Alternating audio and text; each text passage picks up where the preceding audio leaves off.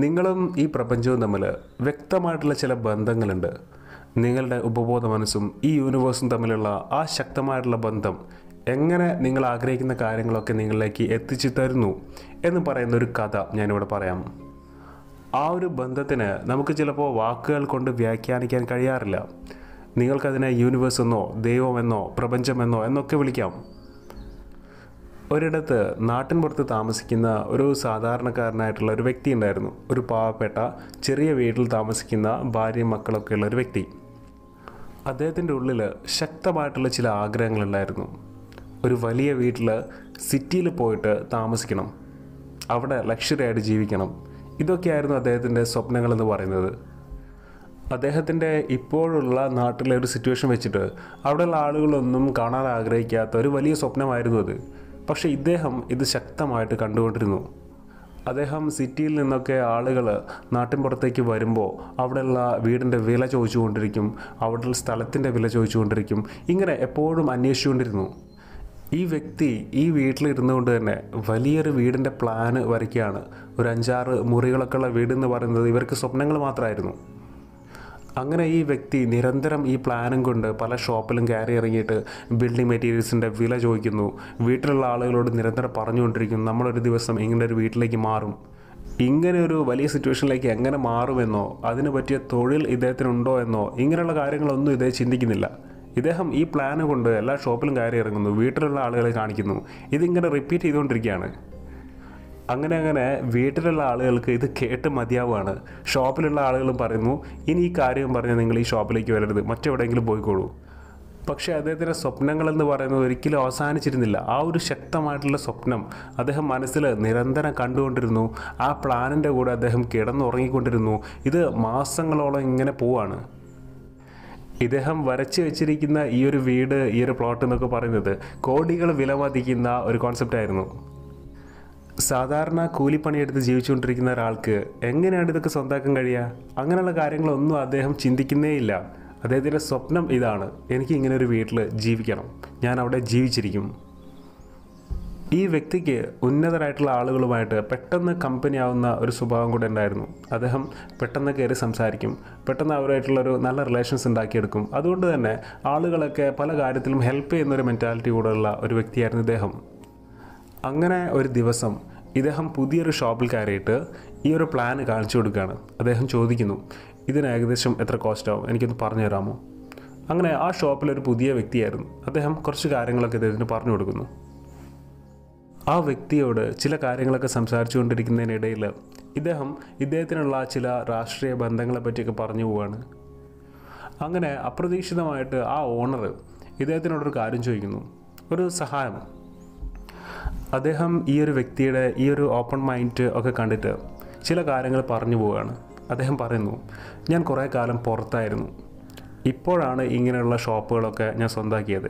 ഒരുപാട് ഷോപ്പുകളുണ്ട്, അതിലൊരു ബ്രാഞ്ചിലാണ് ഞാനിപ്പോൾ ഉള്ളത്. പക്ഷേ എനിക്ക് സിറ്റിയിൽ ഒരു സ്ഥലമുണ്ടായിരുന്നു പണ്ട് കാലം മുതൽ, അതിനുശേഷമാണ് പുറത്തേക്ക് പോയത്. ഇപ്പോൾ സിറ്റിയിൽ വന്നതിന് ശേഷം ഇപ്പോൾ വർഷങ്ങളായിട്ട് എനിക്ക് ആ സ്ഥലം നഷ്ടപ്പെട്ട് കിടക്കുകയാണ്. അതിൻ്റെ ചുറ്റിലും ആളുകൾ പല ബിൽഡിങ്ങുകളുണ്ടാക്കി, അതിലേക്കിപ്പോൾ വഴിയില്ല. ആ പ്ലോട്ട് ആകെ പ്രയാസത്തിൽ കുടുങ്ങിക്കിടക്കുകയാണ്. ഇദ്ദേഹം ഒരുപാട് തവണയായിട്ട് ഇതിൻ്റെ പിറകിൽ നടന്നു, പക്ഷേ ഒന്നും ശരിയാവുന്നില്ല. ആകെ അതൊരു പ്രയാസത്തിൽ കിടക്കുന്ന ഒരു സ്ഥലമാണ്. നിങ്ങൾക്ക് അതിനെന്തെങ്കിലും ചെയ്തു തരാൻ കഴിയുമെന്ന് ചോദിക്കുകയാണ്. ഈ വ്യക്തിയുടെ ആവശ്യം, ഇനിയും ആ സ്ഥലം വേറെ ആരും കയ്യേറാതിരിക്കാൻ അതിന് ചുറ്റിലും ഒരു വേലി കെട്ടണം, അവിടെ മൊത്തത്തിലൊന്ന് ബ്ലോക്ക് ചെയ്യണം, അതിൻ്റെ നിയമസാധ്യതകളൊക്കെ ഒന്ന് ഓപ്പൺ ചെയ്തു തരണം എന്നൊക്കെയുള്ള കാര്യങ്ങളായിരുന്നു. അങ്ങനെ നമ്മുടെ ഈ നാട്ടിൻപുറത്തുകാരനായിട്ടുള്ള ഈ ഒരു വ്യക്തി ഇദ്ദേഹത്തിനോട് പറയുന്നു, ഞാനിതൊരു ചാലഞ്ചായിട്ട് ഏറ്റെടുക്കാം, എനിക്കിതിനുള്ള സർവീസ് ചാർജ് തരണം.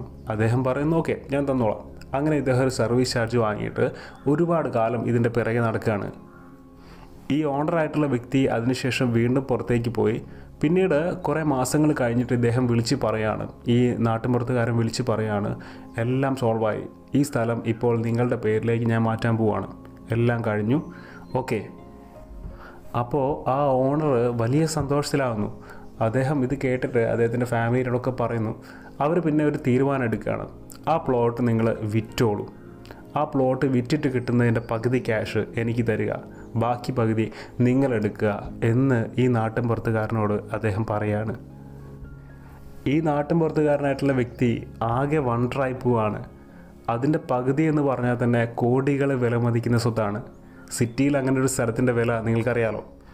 അങ്ങനെ ആ ക്യാഷ് കൊണ്ട് ഈ വ്യക്തി സിറ്റിയിൽ തന്നെ അദ്ദേഹത്തിൻ്റെ സ്വപ്നമായിട്ടുള്ള ആ ഒരു വീട്, ആ ഒരു പ്ലാനിലുള്ള വീട് അദ്ദേഹം സ്വന്തമാക്കുകയും ജീവിതം അങ്ങോട്ടേക്ക് മാറ്റുകയും ചെയ്യുന്നു. എല്ലാവരുടെയും ജീവിതത്തിലുണ്ടാകുന്ന ചില സന്ദർഭങ്ങൾ അങ്ങനെയാണ്. വ്യക്തമായിട്ട് നമുക്കതിനെ വ്യാഖ്യാനിക്കാൻ കഴിയില്ല.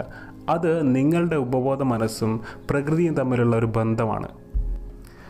നിങ്ങൾ ഓപ്പൺ മൈൻഡായിട്ട് ശക്തമായിട്ട് ആഗ്രഹിക്കുന്ന കാര്യങ്ങൾ ഈ പ്രകൃതി നിങ്ങൾക്ക് നൽകിയിരിക്കും.